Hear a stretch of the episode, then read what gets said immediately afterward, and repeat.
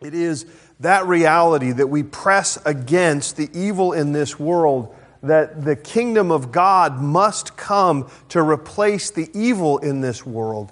That we pray for Advent because there is such a need to see those things undone the weight and the pain, the realities, and oftentimes the temptation to not see, to not want to have to see the brokenness and the pain around us in this world. And it is uh, in that spirit that we come to this passage in Jeremiah. And just so you remember the context, again, these, this Advent series, this is now my 10th Advent with you. This Advent series, we're going to simply pick texts from the Advent readings and reflect on them and reflect about why they're a part of the readings that start off the church year, that kick off our expectations for what God can and does need to do, is doing, and will do in the year ahead. And so, where we are in Jeremiah is that Jeremiah has been prophesying for at least a decade, if not more.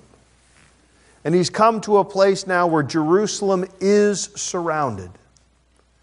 And the final judgment upon God's people in the area of how many times he will put up with ungodly kings and whether he will then remove Israel's independence, Judah's independence, and to see Jerusalem fall to Nebuchadnezzar.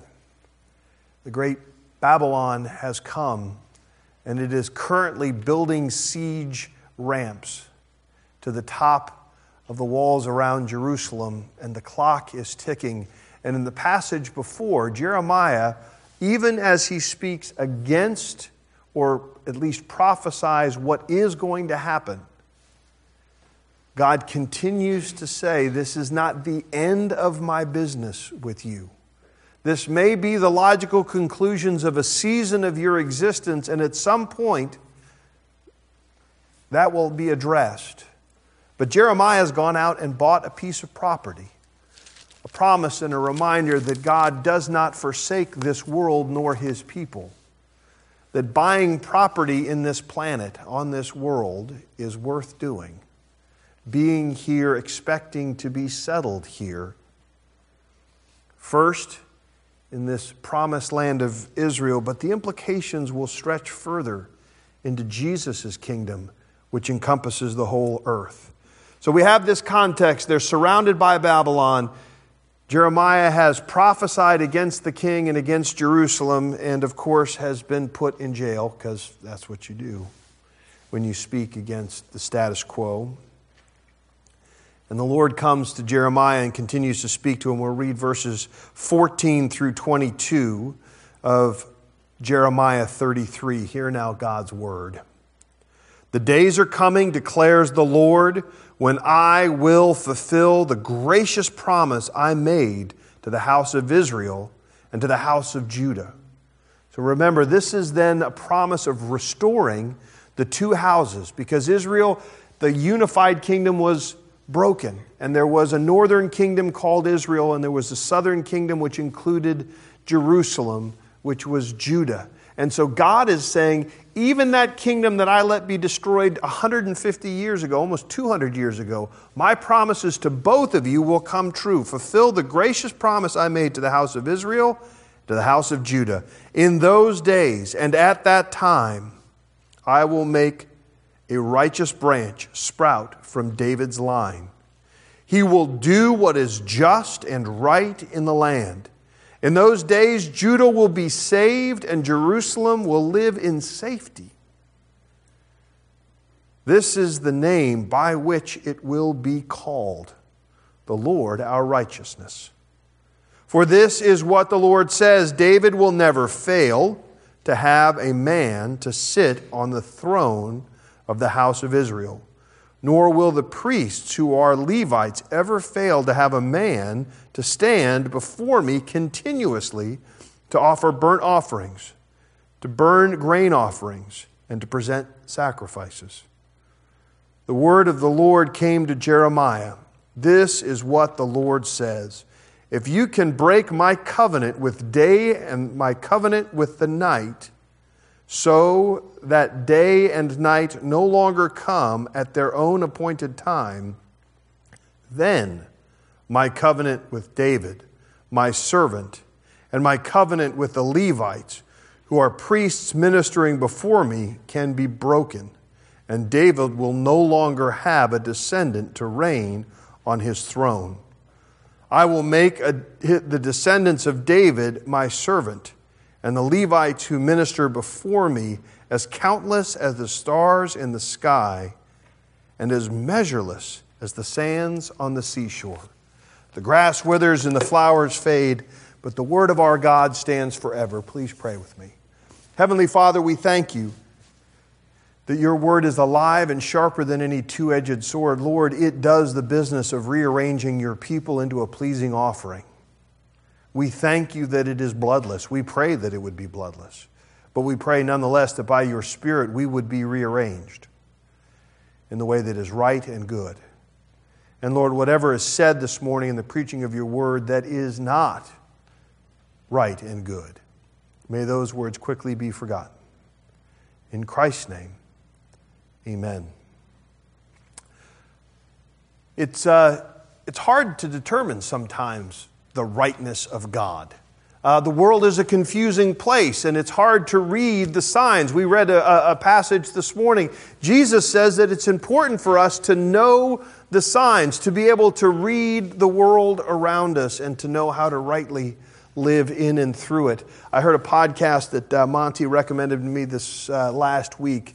Uh, by Richard Pratt, who does Third Millennium Ministries, which is a great ministry online. It's, it's great resources for training bivocational pastors around the world, and it's in dozens of languages. And it's wonderful, wonderful, solid teaching. And of course, he does a podcast because that's what we do.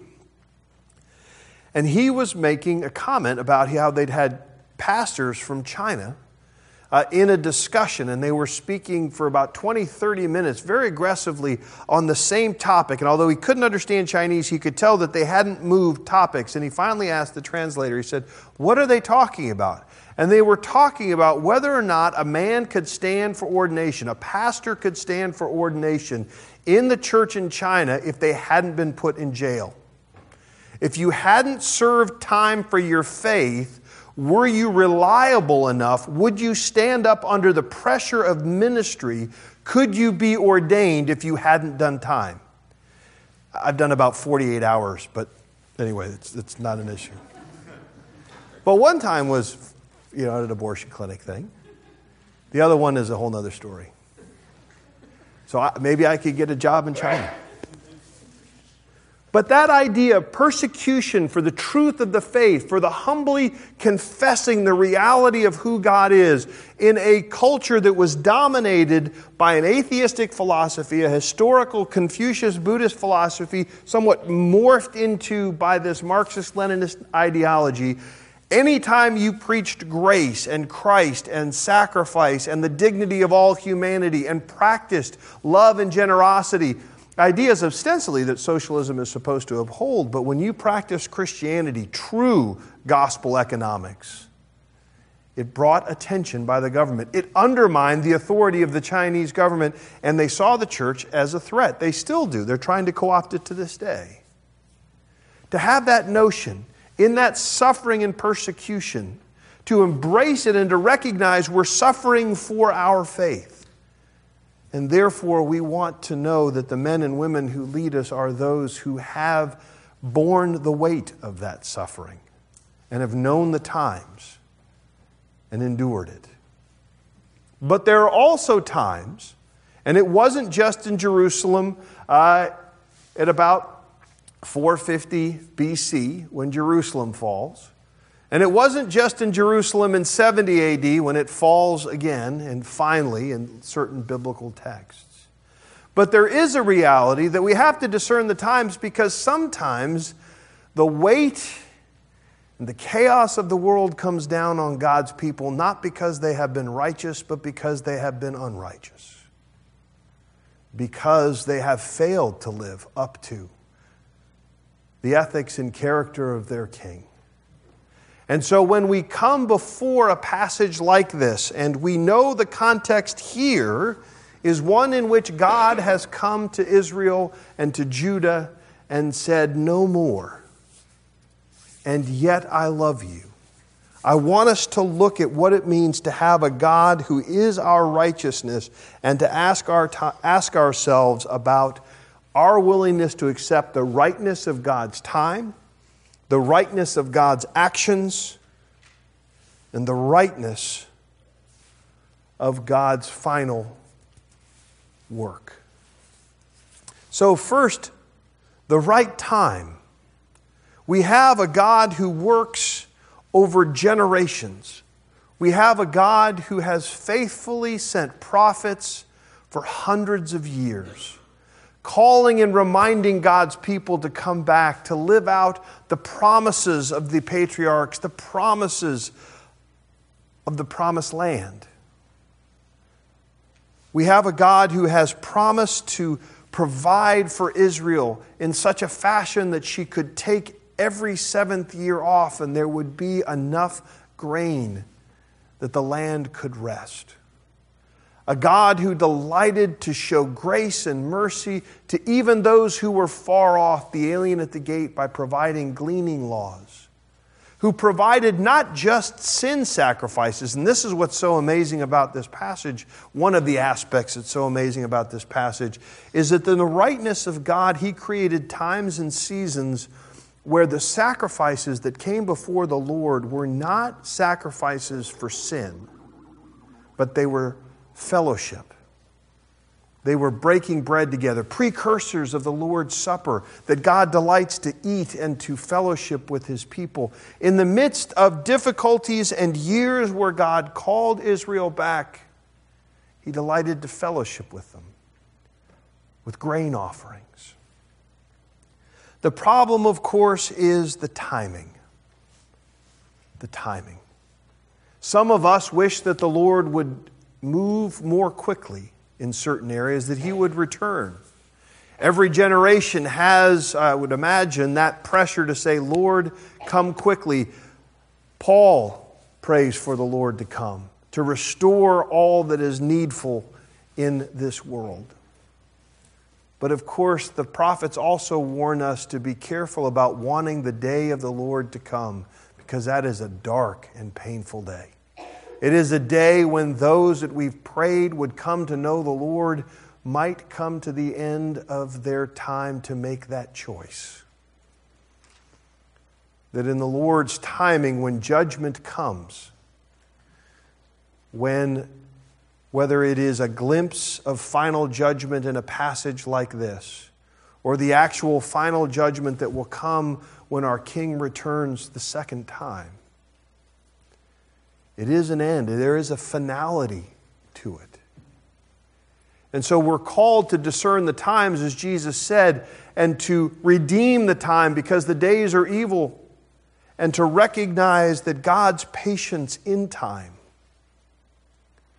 is something that we often are called to bear as believers. And who better? See, the challenge is that as Jeremiah bought that piece of property, he promised he saw concretely the future of what God would do. But in the midst of that, even the faithful had to bear the burden, the weight of the judgment. They too existed in that chaos, just as faithful people in Jerusalem in 70 AD who were a part of the church endured the destruction of that city. It's also true, and we've talked about it before, that in those times of great suffering, in those times of great calamity throughout church history, when God's people have been the ones who have prized not their own lives above their neighbor, but have prized life above death and served their neighbors even at risk to themselves. In those times, God brings many to himself and redeems the time. Because part of the understanding of time is that time for the believer is eternal. That the ending of this life is not the ending of life. And so Jeremiah, in the midst of this passage, looks out and he can see that there will be a time when the righteous branch grows. We already read a passage from Isaiah. This reality that even as the tree is cut off and there seems like there is no hope, that there is a time that is coming in the midst of it, that this time that feels like it's ultimate, this time that feels as if God is absent, this time in which it feels like evil is winning, is actually a time in which the world is being prepared for its true and righteous King, the one whose timing and actions are perfect. It is also a warning that when that root grows, that righteousness will be established, that right actions, and all those who fail or ignore or choose the more expedient route, the more pragmatic route, those actions ultimately do have a reckoning. There is a time limit on evil. There is a time limit on unrighteousness. And the time will come when that right leader, that right ruler who rules in justice and righteousness, will be established. For us, that should be both glorious and terrifying. Not terrifying for our own souls, but terrifying for the world that Jesus loves and calls us to love those who do not know, those, as evil as it is to sell a human being, to know that those people could choose to reject the righteousness of God in such a way that they would spend eternity left to their own devices. That those realities, that the time, as it moves closer and as we discern it, is a time that is not simply our escape, it is judgment. Which leads us then to a discussion about the rightness of God's actions. You can't read these passages. We, we wince at these passages.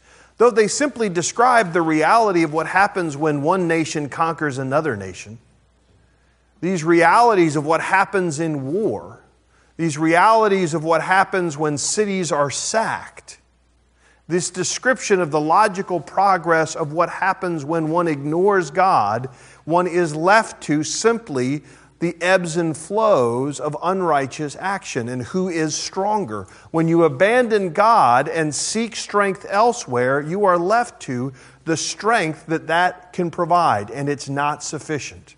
You will not be strong enough. Not always. At some point, you get old and somebody gets stronger. Or you're young, but they invent a better way to kill you. And when God allows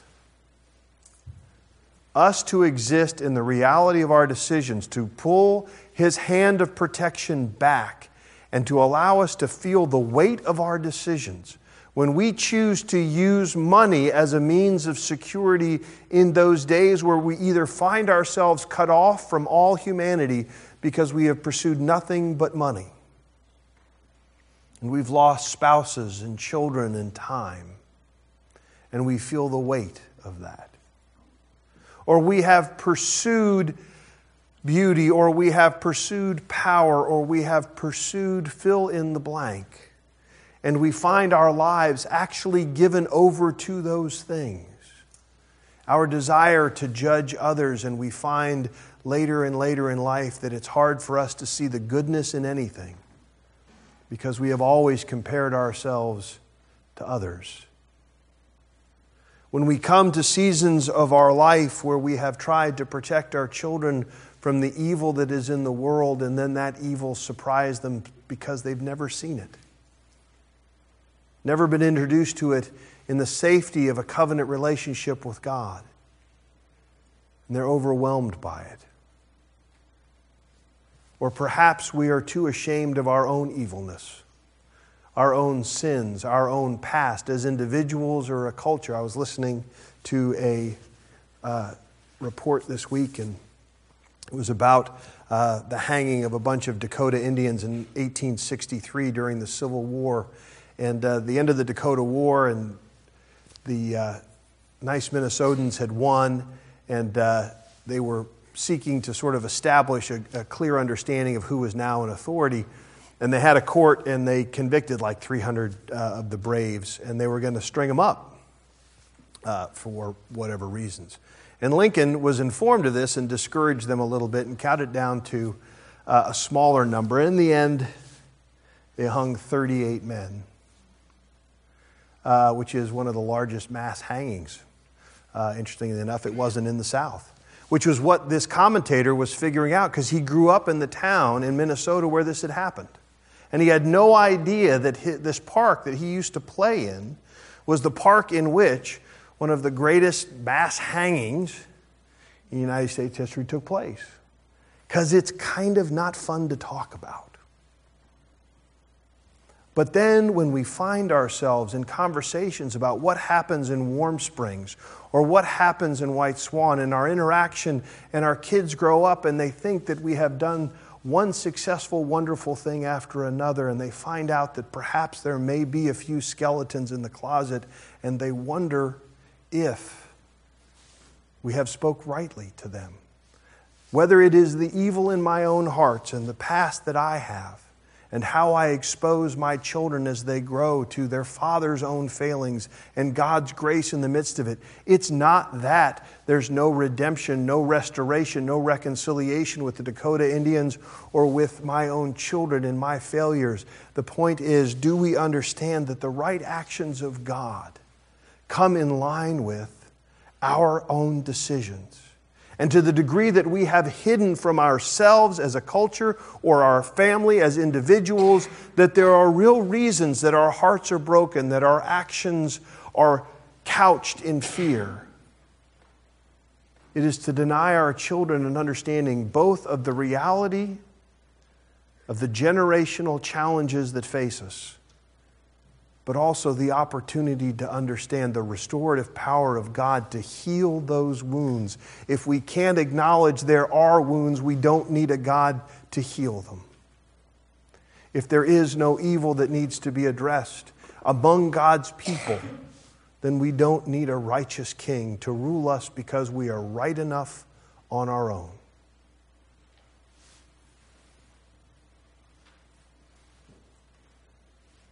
Because we want our kids to be able to discern the times. The children of Israel in this season of Jeremiah's life would have been wrong to believe that what was happening because of the Babylonians was a persecution of the world for their righteous declaration of the power of God. They were not being persecuted for their faith. They were reaping the judgment for their failure to live out their faith. And then there are times when you are living in Germany and you're hiding or you are a part of the Underground Railroad or any numerous ways in which we've seen God's people be faithful. And we've seen people like Stephen in Acts give the ultimate sacrifice for their faith. We have to discern the time. Is this a season in which, because of the righteousness of God's people, we may face in various places around the world persecution? Or could it be that there are times in which God's people face judgment? But if we don't know our history, if we don't know the times, we may misunderstand we may not recognize the lesson, and we may miss the rightness of God's actions.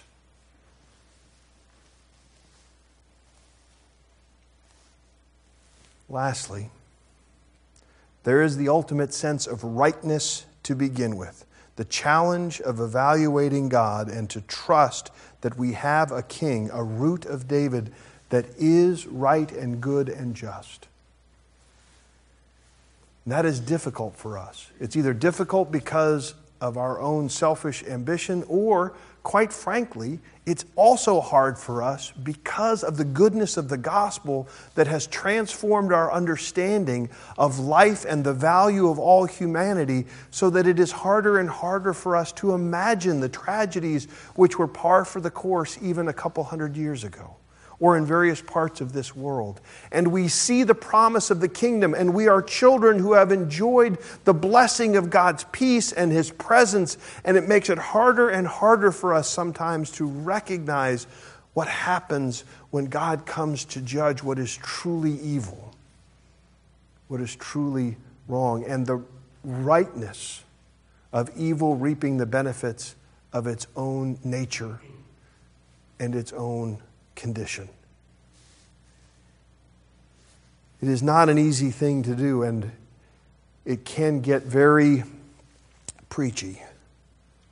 And so, in this Advent season, when we wrestle with the need to have a God who comes back and restores rightness to all that is here, we come before a God who does present to us both a king and a priest who is faithful.